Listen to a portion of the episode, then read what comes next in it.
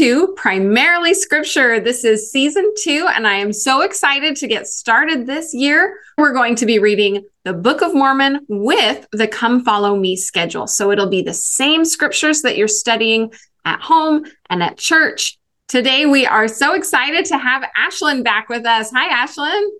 Hi. Okay, so new this year. Da, da, da, da. I'm so excited to show everybody this. I have made worksheets to help us study. So these are going to be available for free for everybody, and you can download these and then print them out, and it will really help you. Up here at the top, it tells you what we're reading.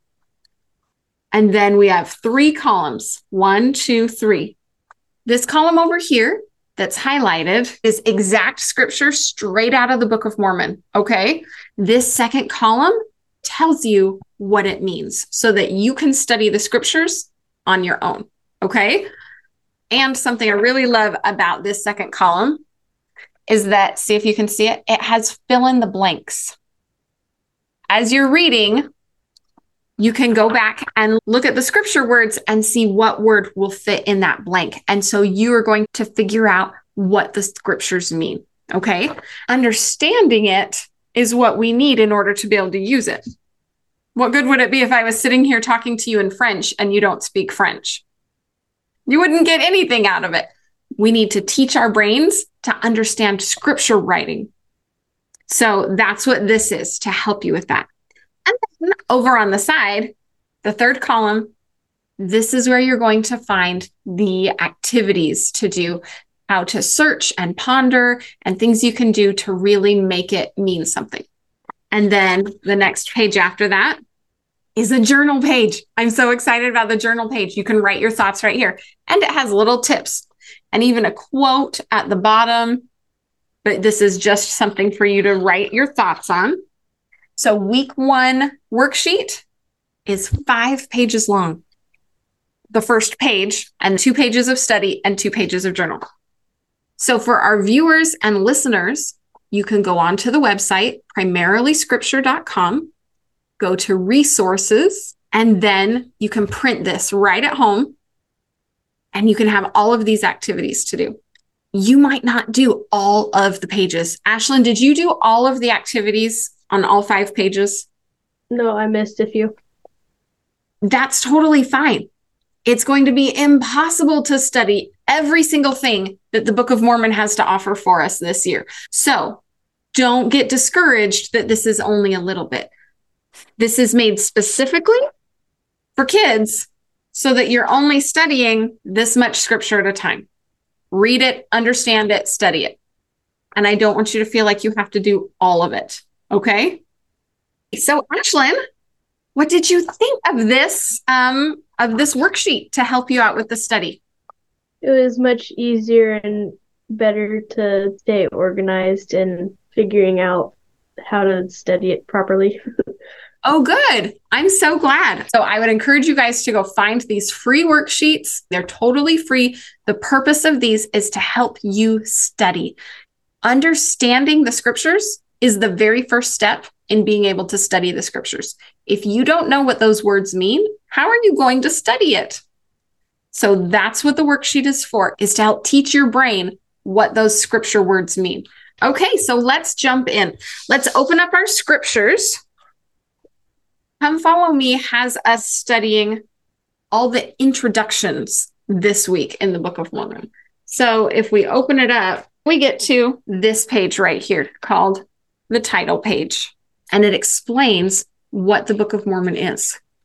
And then after that, we've got the introduction and then the testimony of the three witnesses, eight witnesses, and Joseph Smith.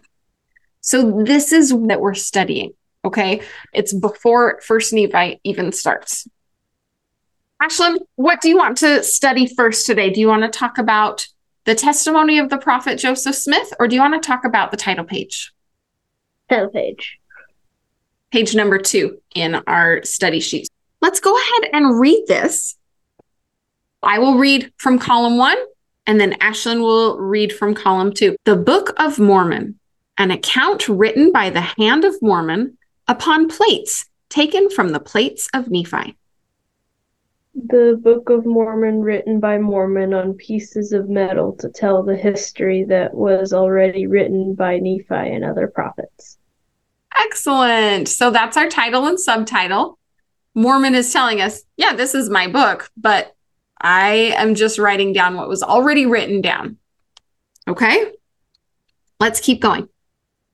Wherefore, it is an abridgment of the record of the people of Nephi and also of the Lamanites. This book is a shorter version of the record of the Nephites and Lamanites. Written to the Lamanites and also to Jew and Gentile. What does that mean? It is written to modern generations of the Lamanites and also to those who are Jewish and non Jewish. Very good. You're going to come across those terms, Jew and Gentile, all the time in the Book of Mormon. Jew meant they were part of their religion, part of the people of Israel. Um, and Gentile is a word that they used for anybody else. I think it's really cool that this was written to the Jews and the Gentiles. It's basically for everybody. Okay, let's keep going. And then there's a dot, dot, dot. So if you're following in the scriptures, I skipped a sentence there. There just wasn't room to get it all on one page. Sealed by the hand of Moroni and hid up unto the Lord to come forth in due time by way of the Gentile. It was sealed and hidden by Moroni, who knew that the Lord would one day bring it forth by a non Jewish person. The interpretation thereof by the gift of God. Who would translate it through the gift of God. Excellent. Let's read the next paragraph. Ready? An abridgment taken from the book of Ether, also, which is a record of the people of Jared. This book also had a shortened part of the book of Ether, which is about the people of Jared. Which is to show unto the remnant of the house of Israel what great things the Lord hath done for their fathers. This is to show the modern descendants of the people of Israel some of the amazing things the Lord did for their ancestors and that they may know the covenants of the Lord, that they are not cast off forever. It is also to teach them about the covenants of the Lord, that they can repent and turn to Him. And also to the convincing of the Jew and Gentile that Jesus is the Christ, the eternal God, manifesting Himself unto all nations this book is also written to convince everyone that Jesus is the Christ and he came for all people. And now, if there are faults, they are the mistakes of men. If there are any mistakes, it is because the writers were imperfect people and not because it isn't true. Wherefore, condemn not the things of God, that ye may be found spotless at the judgment seat of Christ.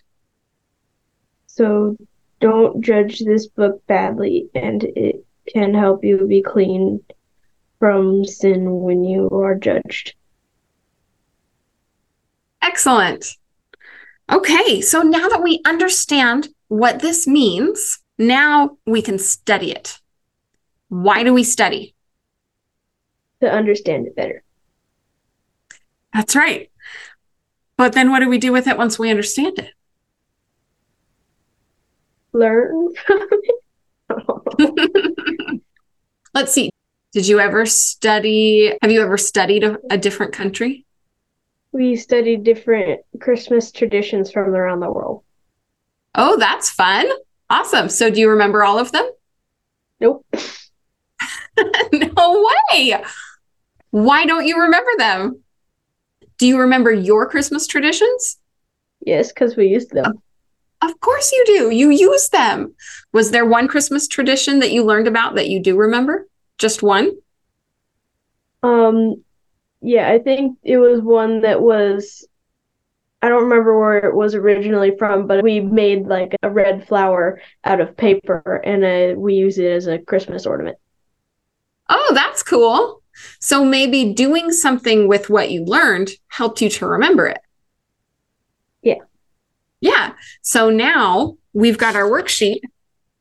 We've read the scriptures. We know what it means. We're going to forget it unless we do something with it. And so that's why we have these activities on the side. Let's do something with it, and then we'll remember it a little bit more. Okay.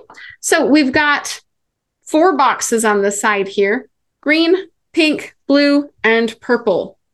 Which one do you want to talk about today, Ashlyn? Uh, write versus translate. Oh, the pink box. Write versus translate. What is the difference? Okay, Ashlyn, read to us. What are the questions in that pink box? What does it mean to write something or to be an author? What does it mean to be an author? To come up with something and then write it down. That's right. When you're an author, it's your ideas and you are writing it. Next question in this square Who are the authors of the Book of Mormon? Uh, Nephi, Jacob, Enos, Jer- Jerem, Omni, Mormon, Mosiah, uh, Alma, Helaman, Ether, Moroni. Very good. Where did you find those? Uh, in the table of contents in the Book of Mormon. That's right. Because Mormon was just taking other people's stories and then shortening it down. So he's taking Nephi's story and Alma's story and Mosiah's story and Omni and all these people, and he's shortening it down and putting it on plates for us. So those are the authors of the Book of Mormon. It was their ideas, their words, their prophecies. They are the authors of the Book of Mormon. Okay, read the next question for us. What does abridgment mean? Ooh, we talked about this in season one of Primarily Scripture. Did you see that episode? I didn't see it, but I know what abridgment means. Oh, good. What does it mean? It's basically to like abbreviate something. Yes, perfect word. You abbreviate it, you make it shorter. So, who abridged the Book of Mormon is our next question. And there's a hint here that tells us look at the subtitle. Who abridged the Book of Mormon? Mormon. Mormon did. That's why it's called the Book of Mormon, because he put everything together. It'd be kind of like if Ashlyn, if you took all of your favorite stories from your bookshelf and you said, I'm going to take this story and this story and this story, and I'm going to make them shorter and put them together. And this is a book called Ashlyn's Favorite Stories. Does that mean that you're the author of those stories? No. No, you just put them together in a book. It's all your favorites. Mormon did the same thing. He took all these prophecies and all these writings by prophets, put them together, and called it the Book of Mormon. Okay, let's go on. What's our next question? What does translate mean? And what does it mean? Hard to say because, like, I know what it means, but it's hard to put it in words. to put one language into another language so that other people can understand. That's right. Exactly. Of course, we're keeping the same words, it's just now in a new language. So, who translated the Book of Mormon? Because Nephi and Alma, they did not write in English. Definitely not.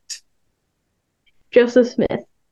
That's right. Joseph Smith translated it. Okay. What is the next question in that box? It says, quiz your family. Do you, do they know the answers to these questions? Do you think your family would know the answer? Little brother might not know the answers. Probably not. Big sister, you can quiz her and see if she knows. As you're quizzing her, then you are doing an activity and it will help you remember the answers. So asking her is fun to see if she knows, but it's actually part of your study.